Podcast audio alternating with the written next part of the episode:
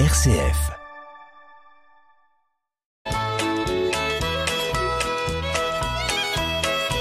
Bonjour à tous, bienvenue dans notre émission Le patrimoine en question. Bonjour Marie-Laure Aucourt. Bonjour Hubert.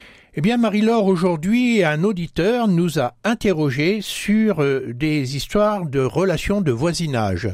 Et les relations du voisinage, on le sait, c'est ce qui fait le piment des relations dans les campagnes, mais pas seulement dans les campagnes, un peu partout. Et c'est là que euh, on s'aperçoit qu'on a des bons ou des moins bons voisins.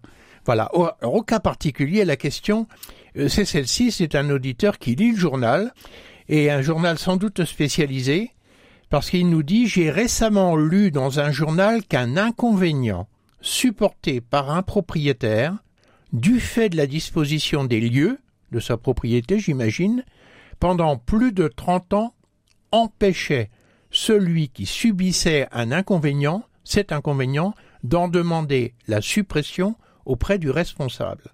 Il s'agissait au cas particulier des eaux non canalisées par une gouttière tombant d'un toit chez le voisin.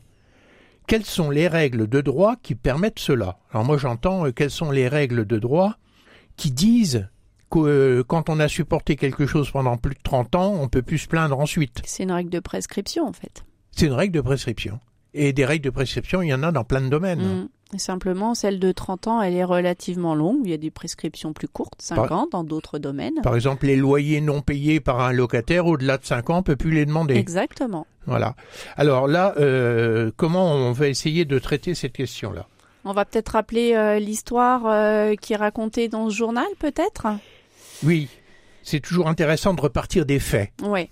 Donc on a un propriétaire euh, dans les faits de cette, euh, de cette jurisprudence qui a contesté le fait que les eaux pluviales de ses voisins affluent sur son terrain et fait poser une gouttière sur leur toit avec leur accord et à leurs frais. Ça veut dire que, si je comprends bien, les voisins euh, du propriétaire en question ont un toit. L'écoulement des eaux du toit euh, arrive sur le terrain du voisin, sur le terrain du propriétaire. Et donc, dans ce cas-là, le propriétaire euh, qui ne souhaite pas supporter... qui reçoit les eaux, les celui eaux, qui reçoit les eaux, oui. Et qui n'a pas envie de les supporter, eh bien, avec l'accord de ses voisins, il a fait poser une gouttière euh, aux frais des voisins. Ensuite, ce même propriétaire considère. Enfin, c'est quand même un peu fort, hein. Il a fait poser une gouttière aux frais des voisins, aux frais du propriétaire du toit. Alors, pourquoi? Parce que tout propriétaire d'une construction doit faire en sorte que les eaux de pluie qui ruissellent sur le toit de sa construction soient évacuées sur son propre terrain.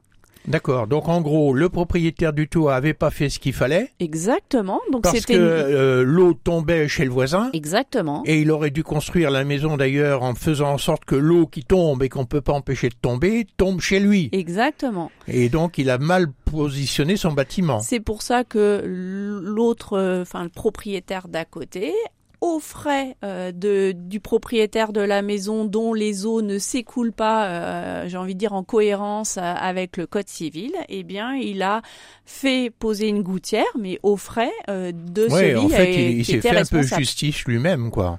Il ouais, a dit en tout en cas gros, avec euh, leur accord. Donc on peut Bon, imaginer qu'ils se disputaient bon, il a pas, dit, moi je connais un couvreur, je vais le faire et il t'enverra la facture. Ils ont dû se dire ça par-dessus la clôture. Et donc, et donc notre principe, euh, comme quoi on doit supporter euh, ses propres eaux de pluie, c'est l'article 681 du Code civil qui nous le dit.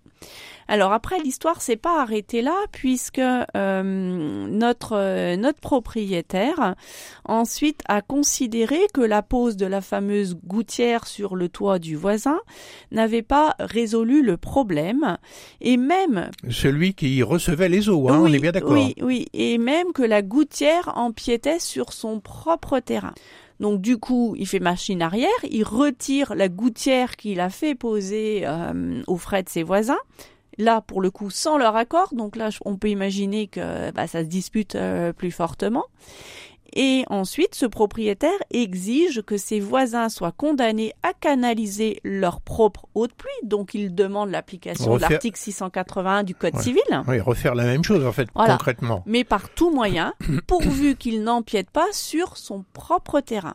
Les voisins ne se laissent pas faire, ils vont en justice et ils vont lui et, euh, ils vont lui opposer, pardon, non pas l'écoulement de la pluie, mais l'écoulement du temps. C'est joli ça. C'est joli, hein C'est improvisé en plus. Donc, on n'empêche pas la pluie de tomber, mais le temps, par contre, quand il s'écoule, Il on passe. n'empêche pas non plus de, de- mais il n'a pas les mêmes effets. Voilà. Ah. Donc les voisins, au final, euh, qui ne supportent pas dans les faits l'écoulement de leurs eaux puisque ça va chez le voisin, parce que le voisin avait laissé ça euh, se faire et perdurer pendant plus de 30 ans, eh bien, le propriétaire en question était prescrit dans son action judiciaire. Voilà. Donc en fait, euh, tout ça c'est euh, c'est un peu compliqué entre nous, euh, Marie-Laure. Je pense que euh, il faut peut-être euh, rétablir un peu les règles de droit. La première règle de droit, c'est celle qui est la limite de propriété. Mhm. Et on n'a pas le droit, effectivement, de construire euh, chez le voisin. D'empiéter, on n'a pas le droit. Bon, droit de pour- propriété absolu. Pourtant, on a le droit de construire, la plupart du temps, suivant les règlements d'urbanisme, à la limite. On a le droit de faire son mur à la limite, à condition de ne pas empiéter. Sauf que quand on monte un mur pour une maison, la question est-ce que c'est un pan versant ou, euh, la façade de la maison? Vous comprenez? S'il y a des eaux qui viennent s'écouler euh, parce que le toit va pencher du côté du voisin, il y aura forcément un débord de toit. Mhm. Et s'il y a un débord de toit, il va y avoir de l'eau qui va tomber chez le voisin. Or ça, c'est un inconvénient que la loi n'accepte pas. Notre article 681 du Code civil. Voilà, on est en plein dans, dans le litige qui est là, quoi. Mm, tout à fait. Et donc, euh, il y a un problème d'implantation que sur lequel il aurait pu se plaindre celui qui reçoit maintenant des eaux qu'il n'avait pas avant. Alors, Il- il aurait pu s'en qu'il est plaindre. propriétaire depuis peu et que la maison elle a été construite il y a bien longtemps, etc., etc. Voilà, en tout état de cause, l'eau n'a pas, n'a pas le droit de tomber chez le voisin. Non. Et celui qui construit, il devait prendre les mesures pour que ça n'arrive pas. Mais il y a la question, effectivement, d'acceptation de l'inconvénient. Et l'acceptation de l'inconvénient, si on l'a accepté pendant plus de 30 ans, Ben on peut plus rien faire. c'est ce que nous dit cet arrêt euh, de jurisprudence, Oui, qui est un arrêt de, je crois, de cassation. Hein, et ils sont allés très très loin. Hein. Ju- de juillet 2023, et effectivement, la justice, la Cour de cassation, a validé le fait que la demande du voisin était prescrite, puisqu'on a un autre, un autre article de notre Code civil qui nous dit les servitudes continues et apparentes s'acquièrent par titre par la possession de 30 ans. Donc là, ils sont allés sur la règle de possession de 30 ans. En l'occurrence, la Cour de cassation souligne que la configuration de la toiture n'a pas été modifiée depuis plus de 30 ans. Elle en déduit qu'une servitude de ruissellement s'est installée au profit des propriétaires dont le toit laisse les eaux de pluie s'évacuer sur le terrain voisin de façon continue et apparente. Leur voisin ne peut plus exiger qu'ils canalisent les eaux pluviales de leur toit, y compris en posant une gouttière. Il devra subir cet écoulement et l'absence de gouttière. Alors ça, c'est euh, très important. En, en d'autres termes, euh, quand euh, je subis un inconvénient du fait de mon voisin euh, qu'on va appeler une servitude, si je n'interromps pas la prescription de 30 ans par une action judiciaire en disant je suis pas d'accord que par exemple tes arbres qui mesurent plus de 2 mètres sont plantés euh, à moins de 50 cm de la limite de propriété, et ils devraient être à plus de 2 mètres. Je ne suis pas d'accord là-dessus. Si je ne dis rien pendant 30 ans, Eh Bien, c'est fini. et quand les Je arbres auront, les arbres qui auront plus de 30 ans, ils seront bien hauts, plantés à moins de 2 mètres de la limite de propriété, je peux pas lui faire abattre. Non, non. Lui dira, mais attends, t'as as eu 30 ans pour te plaindre, tu ne l'as pas fait, donc je suis dans mon droit. Alors après, il y a quelques conditions. Il faut que notre servitude, elle, elle soit paisible, publique et non équivoque. Alors ça, c'est euh, euh, un autre aspect et qui va même très très loin, si je me souviens bien. C'est quand euh, des biens sont réputés sans maître, sans propriétaire. Ça existe. Mhm. Euh, il existe dans la nature, euh, pas tellement dans notre plaine de Champagne, mais quand on est dans des zones de montagne, des zones un petit peu compliquées, Ouais, puis même de temps en temps, même dans nos plaines euh, de Champagne ou un petit peu plus haut dans le nord de la France, on peut voir effectivement des petits morceaux de terrain. C'est jamais très important, mais quelques arts, quelques sentiers, dont on ne sait pas à qui ça appartient depuis. euh, oui, c'est ce qu'on appelle un délaissé. Voilà. Alors, et notamment quand il y a la construction d'ouvrages, des routes, des voies de chemin de fer, Mhm. il y a des endroits qui, euh, qui sont plus, euh, On ne sait pas à qui ça plus appartient. exploitables. Et, alors, si quelqu'un s'y installe, Oui, au vu de tout le monde, tout à fait. que personne vient le déranger, Et qu'il euh, s'occupe du bien de façon paisible. Comme s'il en était propriétaire. Tout à fait. Eh bien, s'il fait ça pendant 30 ans, au bout de 30 ans, il... Une prescription acquisitive, c'est-à-dire qu'il ira euh, voir un, notaire pour authentifier que bah, il est devenu propriétaire du petit euh, lopin de terre dont on parle.